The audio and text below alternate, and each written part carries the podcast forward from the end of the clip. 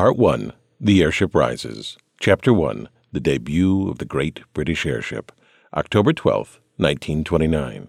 Along the road leading to the Royal Airship Works, 45 miles north of London, on the farmlands of the Bedfordshire Plain, 15,000 cars were jammed into 3,000 temporary spots earmarked for spectators. They arrived to watch Britain's huge new airship, R 101, emerge for the first time from its protective shed. A 4,000 ton building so immense that Westminster Abbey could be tucked into a corner, with room next to it for a football field. Between the cars threaded thousands of locals on motorcycles and bicycles and hundreds more on foot. Most had arrived long before sunrise. A few lit fires along the roadside and grilled bacon for breakfast as they waited for the debut of R 101. Latecomers were moved along by the local police stationed every hundred yards along the four miles of road closest to the Royal Airship Works, often referred to as the Works for short. Officers from nearby counties had been drafted in to help because the crowds arriving to view R 101 surpassed those at Britain's most popular horse races, the Derby and the Grand National, and exceeded the attendances at royal events. Spectators flocked from as far north as Newcastle and as far west as Swansea. They arrived in thousands of cars and hundreds of buses, weaving for miles through the gentle hills of Bedfordshire, forming a segmented black line that looked like a worm crawling along the countryside. The fascination with R101 reflected the people's love of machines, especially of those that tested the extremes of size and speed. They were eager to win the triple crown of land, sea, and airspeed records. They rooted for Malcolm Campbell as he roared across the Pendine Sands in Wales at 146 miles per hour in his car Sunbeam. They cheered on J. G. Parry Thomas as he broke that record by reaching 178 miles per hour across the sands, then gasped when his car's chain flew loose and it careened out of control, killing him. Britain celebrated when Henry Segrave set the world's water speed record in his 1,000 horsepower Golden Arrow. Only a few years later, he died doing 100 miles per hour in the Miss England II. When his boat crashed, he hung on to life long enough to ask his crew, Did we do it? No machine fascinated the public as much, though, as anything that flew, and this enthusiasm for aviation was spurred by the press, especially the sensational Daily Mail. It declared that flying was a new faculty, a new power, a fresh revolution, the greatest conceivable in human transit. The newspapers championed flight by offering cash to entice Britain's pilots to set world records. Their 10,000 pound prize in 1919 for the first transatlantic flight motivated Henry Hawker of the Sopwith Company to try the crossing. Lindbergh wouldn't achieve that feat solo until 1927. On a clear day in May 1919, Hawker and his co pilot prepared their Sopwith plane by straining its oil six times, then packed two sandwiches and a thermos of coffee. As they took off from Newfoundland for the Irish coast, Daily Mail readers waited with anticipation for news of their arrival. When Hawker and his co pilot disappeared, the newspapers bombarded readers with daily headlines Still no news, gravest fears entertained, followed by Small hopes for Hawker. A few days later, the paper screamed in a banner headline Hawker safe. The plane had crashed five hours into its flight, and a steamer without radio had rescued Hawker and his co pilot. This sensational news bumped off the front page of the recently signed Treaty of Versailles. The latest aviation sensation was R 101, the largest craft in the world, almost a third larger than its rival, Germany's Graf Zeppelin, which had launched in 1928. The British read in the press of the certain triumph of R 101, the World Today, an illustrated magazine of national efficiency and social progress, proclaimed in a headline that His Majesty's airship R 101 was a triumph of aeronautical design. The airship was, the magazine declared, a modern magic carpet of tangible and progressive reality which easily eclipses anything of this kind that has been attempted. The Illustrated London News printed lavish two page spreads about R 101, often featuring an overwrought artist impression of the mighty airship. No detail was too recondite to be celebrated. The Illustrated News called it a marvel of engineering skill and a beautiful example of British craftsmanship. The popular magazine Flight remarked on the simplicity of the joints that held together His Majesty's airship. And now, after five years of planning and construction, the public would finally see, this autumn morning in 1929, the new wonder of aviation. Inside the mammoth shed, First Officer Noel Atherstone leaned out of a hatch above the nose of R 101. The ship floated only a few feet above the floor of its shed, but Atherstone's perch was eighty feet above the ground. To brace himself for the imminent movement of the airship, he pressed his hips against the hatch's rim, then grasped the edge of the opening. His fingers slipped on the plasticized cloth cover comprising the outer surface of the airship, so he tightened his grip. The fresh coating on the cover emitted a slightly acidic odor, almost like banana oil, although to Atherstone it smelled of vinegar and burned in his nose. No matter, he had to concentrate on the task at hand the safe departure of R 101 from its giant shed. When the 470 ton fortress like hangar doors opened, Atherstone felt a slight breeze. He worried that as R 101 exited, a wind gust would smash the ship into the shed's doorframe and destroy the airship even before its first flight. The fate, eight years earlier in 1921, of one of R 101's five predecessors. He and the builders of R 101 had worked furiously for five years to get to this day. And the pride of the British Empire relied on this first small step of safe transit from the shed to the mooring tower. The only sound in the shed were the rattle of the pull chains from the hand powered winches used to open the doors and the grunts of the six men operating the winches. As the doors parted, light spilled from the brightly lit shed into the pre dawn darkness. Inside, the 732 foot long airship floated lightly, a few feet off the ground. Its new coating, infused with aluminum particles, gleamed silver, the hull a shiny contrast with the dark floor of the shed. R101's immensity, when viewed from the floor of the shed, nearly the largest building in the British Empire, often induced dizziness in first time visitors. The graceful lines of the cigar shaped ship guided everyone's gaze to its rounded nose, exposed through the open doors. Up front and high up, Atherstone prepared himself for the ship's movement as the echo of the door winch chains faded. The ship was now ready to emerge, and the shed fell silent. A shrill whistle broke the silence. From the front of the shed, Major George Scott, a senior official at the Royal Airship Works, lifted his megaphone and commanded in a calm voice, Walk the ship forward. Four hundred men began to tug the floating ship into the dawn. Two hundred of them had spent the last four years building the ship, a full three years longer than expected. The ship's completion had been promised, in the words of a frustrated observer, between 1926 and the Day of Judgment. The rest of the men were soldiers from a nearby Royal Air Force base or locals from a labor exchange. The latter earned one shilling and six pence an hour, about 35 cents. One cluster of men gripped a metal lattice on the control car, the lowest part of the ship, which was protected by a temporary wicker basket bumper. Another group held grips on each of the five exterior engine cars. Most, though, tugged on ropes tied to the ship from nose to tail. R101, powered only by the men walking it forward, moved through the doorway at a brisk 200 feet a minute, more than two miles an hour. The doorframe was only 25 feet wider than the ship on each side, so R101 had to pass straight through the center of the opening. As the men hauled the floating ship toward the shed's doors, Atherstone gazed at the white guidelines painted on the grass outside the doorway. From his perch atop the ship, he sighted down the nose and watched its alignment with the center line. He stood ready to shout orders if the airship deviated from this path. Two lines on the outside marked the edges of the ship and guided the men tugging on the ropes. Those underneath clutched the frame of the control car, following the center line while staring at a shot filled white bag that dangled from the ship's nose. They kept this plumb line dead over the center line as they walked the ship forward. Everyone stayed mute as Atherstone, a former Royal Navy officer and a strict taskmaster, had reminded the crew at every drill over the last eleven days of the cardinal rule for airship handling crews silence is golden.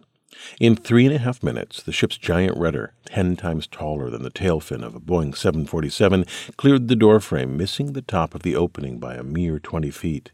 When the ship's tail left the shed, a crew member at the rear of the craft shouted to Major Scott, all clear, sir. Outside for the first time, R 101 looked in the gray half light of dawn like a silver cloud hovering near the ground. As the mighty airship floated in the open air just above their heads, the crew roared in unison, releasing their pent up emotions. This enthusiastic outburst even comforted the stoic Atherstone, enforcer of crew discipline, as this small success brought him closer to his dream of the last ten years to captain a giant airship. He hoped to take full command of R 101 when its current captain was promoted to the next airship to be built. The works planned to construct a behemoth with twice the volume of R 101. These airships would run a regular service from England to India. In only a few months, if all went to plan, R 101 would fly to Karachi, India, as its long distance demonstration flight. First, though, the ship must safely arrive at its mooring tower. In preparation for R 101's movement to its mooring tower, a half mile away, Atherstone climbed down a 15 foot ladder, careful not to bump the delicate gas bags only a foot away. The outer cloth covers protected the gas bags from inclement weather, but inside the bags were exposed, and so from time to time a careless worker put a foot through one. Atherstone stepped from the ladder onto the witch platform at the ship's nose, glanced to be sure the three crew members were ready to pay out cable when the ship reached its mooring tower, then scurried down a short ladder to the interior gangway that ran along the bottom of the ship. As he walked, the floor flexed below him. To reduce the ship's weight, the floors were three ply, wood stiffened with spruce, although visitors walking on them for the first time often feared they would break through and plummet to the ground. When Atherstone reached the middle of the ship, he shot down another short ladder into the control car slung under the ship. He took his place next to his superior officer, R 101's captain, H. Carmichael Irwin. Still powered only by the handling party, the whale like ship moved crabwise at a stately one mile per hour across the flat 300 acre field next to the shed. At the field's edge, a farmer on horseback corralled herds of grazing sheep and cattle to keep them from blocking the airship's path. The eerie movement of R101 across the field caused the thousands of bicycles, cars, and buses carrying spectators to halt as their drivers watched spellbound. Those who had gathered along the fence since pre dawn looked on in awe. They all expected a loud sound from an object so large. Next to it, the handling party looked like a swarm of busy ants, yet the ship emitted no noise. Its vastness contrasted with its weightlessness to create a dissonant image. The ship floated, as one observer put it, as lightly as thistledown. R 101 was held aloft by 15 hydrogen filled gas balloons arranged inside the airship's metal frame and cloth cover like peas in a pod running from bow to stern. The largest bag would fill St. Paul's Dome, the smallest a tenth the volume, yet could still lift a ton. The bags contained enough hydrogen that a single spark could ignite the gas and destroy the ship and its shed. Flammable hydrogen seems a poor choice for an airship compared to inert helium, yet for a commercial airship, hydrogen is the only choice. The lighter hydrogen lifts more weight than helium. Substituting helium for hydrogen in R 101 would cut the payload by nearly 50%. The airship could lift its crew, but not fuel, passengers, or baggage. Beyond the loss of lift, helium's cost prohibited its use on a large scale. For Britain to buy the 5 million cubic feet of helium needed to inflate R 101 would cost about £180,000, a huge sum in 1929. To extract helium from natural gas required expensive distillation plants near the gas wells. The largest gas fields, and so the largest supply of helium, were in Kansas, Oklahoma, and Texas. So not only would the works have to buy the helium from the U.S., they would have to pay to have it shipped to Britain. In contrast, hydrogen was manufactured cheaply and on site at the works from steam. Five million cubic feet cost 2,500 pounds. Although today we fixate on the dangers of hydrogen, to those building and flying airships in the 1920s, the dangers were overrated. To the uninstructed mind, said one of the engineers designing R 101, danger of fire in airships is generally thought to be due to the presence of hydrogen. The fuel on board was more deadly. He went on, if the fate of an airship carrying from 20 to 50 tons of briskly burning petrol, whether inflated with hydrogen or helium, is contemplated, it will be readily realized that the advantages in the use of helium are not so obvious as would at first sight appear. An officer of R 100 noted that the thought of potential danger from hydrogen never entered my head, nor, I think, that of any other airship pilots or crews. If it had, I doubt if any of us would have ventured to fly. Of course, in the back of our minds, we were aware of its presence and took all precautions against risk of fire. Does anyone nowadays think of the potential danger from fire in the petrol in the tank of their motor car? One does not, of course, light a match to see if there's any in the tank. Atherstone had earlier that day enforced all the proper precautions no hobnailed boots, only rubber soled shoes that could not spark, no smoking, though he craved a cigarette, and no motorized vehicles within four miles of the field. As the airship traversed the field, Atherstone, still riding in the glass paneled control car, watched the ground a few feet below. He remained at full alert because in transit a single gust of wind against the five and a half acres of R 101's cloth cover, a surface area more than 100 times that of a 737's wings, could smash the ship into the ground and destroy its metal framework.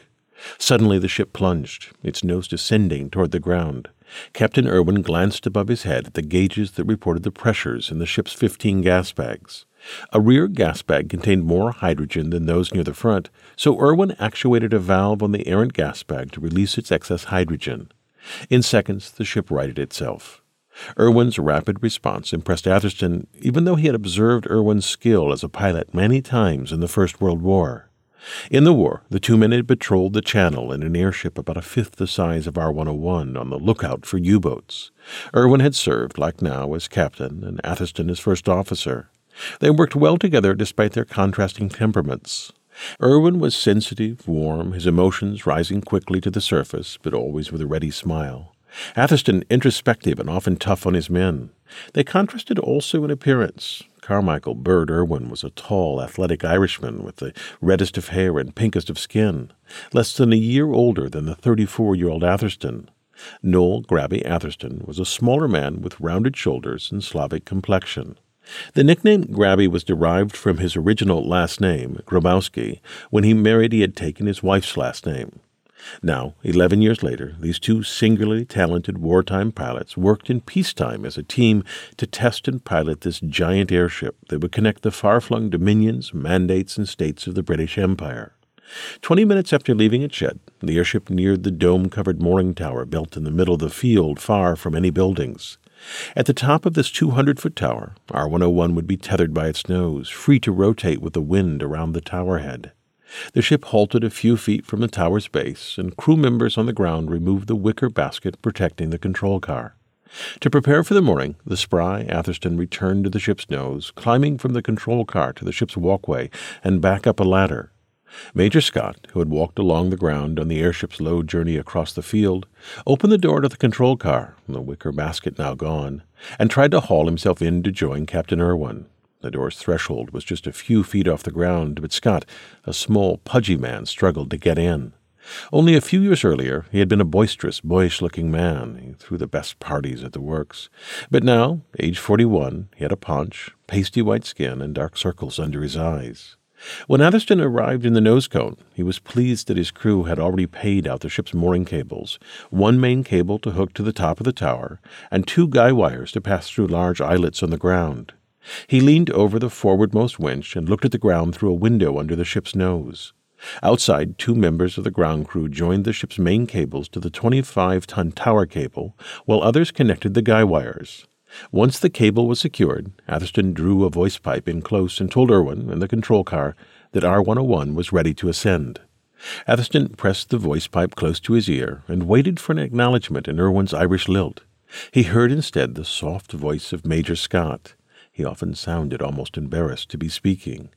Atherstone abhorred this interference. Irwin, the ship's captain, should be in charge. The First World War had drilled into Atherstone the necessity of a proper chain of command. Before teaming up with Captain Irwin in a larger patrol airship, he had flown a small military blimp a hundredth the size of R 101. He had searched the English Channel for subtle signs of German U boats, the distinctive feather wake of a periscope, traces of oil, or a gathering of gulls. One of his fellow pilots described the work as utter boredom. Yet the monotonous patrols, often conducted in foul weather, hardened Atherstone mentally and physically. They molded him into a calm, cool, analytical man, as one of his colleagues at the works observed, much respected by his fellows, but a bit tough and taught him the need for order, routine, and a clear chain of command. Major Scott had violated this code by pulling rank on Captain Irwin. Soon after his message was acknowledged, Atherstone felt the ship jerk as water ballast poured from a vent two or three feet below him. Thus lightened, the ship inched up, its rate of ascent increasing as it rose. Atherstone wanted the airship to float high above the tower's top so the main cable would not entangle itself with the tower. There was a problem. At the tower's top, 200 feet above the ground, R 101 halted. To continue its rise, Scott or Irwin in the control car, Atherstone couldn't be sure, discharged more ballast. The water spread into a fine mist. It sparkled in the early morning light. As he listened to the rush of the draining water, Atherstone timed its rate of discharge, too slow for an emergency. The first blast of ballast having been discharged, he waited for the ship to rise. It didn't budge. Another half ton burst. Still no motion. A half ton more, then another half ton of water, which by then had drenched the crew below. Finally, the nose slowly rose, and the main cable between ship and tower lifted from the ground. R 101 crept to 600 feet above the ground, 400 feet above the tower head. Atherstone relaxed momentarily, the most perilous stage of the ship's journey complete. A crucial step in the mooring was done, but another vital maneuver remained to be completed successfully. The British Empire's newest airship was now in its element, safely floating high in the scarlet morning sky, flecked with clouds of pale gold. In that light, the airship's metallic, egg shaped engine cars glittered as if on fire. Its shiny cover refracted the early morning sunlight into a rainbow of colors. From this height, Atherstone surveyed the entire grounds of the Royal Airship Works. A half mile away sat shed number one, which R 101 had just left, and next to it the slightly larger shed number two. A quarter mile further on, on a small hill, stood the red brick building that housed the drawing office, the paint shop that created the plastic coating for the ship's cover, and the fabric shop where hundreds of women constructed the ship's gas bags. He gazed at the horizon, marveling at the size of the crowds who had come out to see this magnificent creation. Atherstone's reverie was cut short by the roar of the starboard forward engine.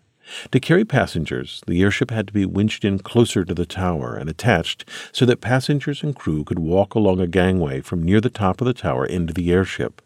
Unlike German Zeppelins, the British didn't load their giant airships from the ground. First, R 101 had to pull the cable taut. The force from the propeller drew the airship away from the tower, which could withstand a 30 ton pull. Each of the tower's four legs were embedded in a piece of concrete 12 feet square buried six feet into the ground. As the ship backed up, Atherstone inspected through the nose cone window a metal bowl shaped pendant threaded on the main cable. It dangled from the ship's nose and rattled as it knocked against the ship's underside. When the cable between the ship and the tower became taut, the pendant hung a few feet from the ship's nose. Atherstone sighted along the taut cable to a telescopic arm of the tower head. Attached to this arm was a cup, the female counterpart of the cone. Through the center of this cup, the main cable was threaded. When the tower's cup mated with the ship's cone, separated now by 400 feet, R 101 would be moored. To begin this step of the mooring, the tower crew ran up a white signal flag to alert Atherstone in the nose and Irwin in the control car that they would soon haul in the ship. On the tower, a gong clanged. At the tower's base, three steam powered winches, one for each cable, pulled the ship toward the tower. Every 20 seconds, the winch drew R 101 15 feet closer. In about 10 minutes, when the pendant on R 101's main cable was 50 feet from the tower head's cup, the winches pulling on the yaw guy wires were stopped and the main winch slowed to a crawl. The steel pendant inched toward the cup on the telescopic arm until the pendant pushed back spring loaded latches in the cup with a crisp snap a sound Atherstone thought most gratifying. Finally, three men clinging like flies to the telescopic arm inserted heavy locking pins to secure the airship. Once it was locked in, a small motor shortened the arm to a length of eight feet and righted it to vertical. Atherstone and his crew in the cone stood motionless and quiet. Atherstone pressed his ear to the voice pipe. Ship secured, Irwin said. Atherstone ordered his crew to drop the ventral hatch under R 101's nose. This transformed the airship into a silver sky whale with its mouth agape ready to bite the tower a few feet away. To close this gap, the tower crew extended a flexible bridge to the airship, which connected it to the passenger platform, a large disc 40 feet in diameter, covered in thick steel plate, textured to keep passengers from slipping during inclement weather. As passengers boarded the airship across the narrow bridge, they had a chill inducing view of the ground 170 feet below. Yet their boarding could be even more thrilling. Wheels on the bottom of the bridge allowed it to revolve around the tower as the ship swung with the wind. For the rest of the day, Atherstone supervised the final steps of mooring. He kept careful watch as his crew connected the water main, fuel, and hydrogen lines. He reminded them to ground the ship before plugging in the electrical cables and stringing the leads to the control car for the portable telephone. One could dial Bedford 2255 and ring R101. Atherstone followed the telephone leads through the corridor that ran along the ship's belly until he arrived at the control car. From there, he watched workers connect the four garden roller ballasts that lay on the field below, cylindrical tubes with an axle along their long axis. As the ship moved around the tower, those ballasts rolled on the field below, stabilizing it against updrafts. In the evening, Atherstone turned R 101 over to a small crew of half a dozen or so, the minimum needed to maintain the ship when locked at the tower. His work done for the day, he headed home to his wife, two children, and his German shepherd Tim. As Atherstone left the works, he glanced back at R101. It gleamed silver in the setting sun. At the tower, the ship would safely swing, roll, rise, and fall with the wind. To him, the ship rode beautifully at the mast, yet he knew much hard work lay ahead. Just that day, he had learned that the number three gas bag leaked, the cloth cover on the fins fluttered too much, and the water ballast discharged too slowly. Yet he felt everything was coming together. The mooring gear worked well, the ship's cloth cover stayed intact, and even his crew was beginning to shake down very quickly. He always feared what he called a second-hand crew. That night he jotted in his journal, very tired, but happy about the ship, as she promises well.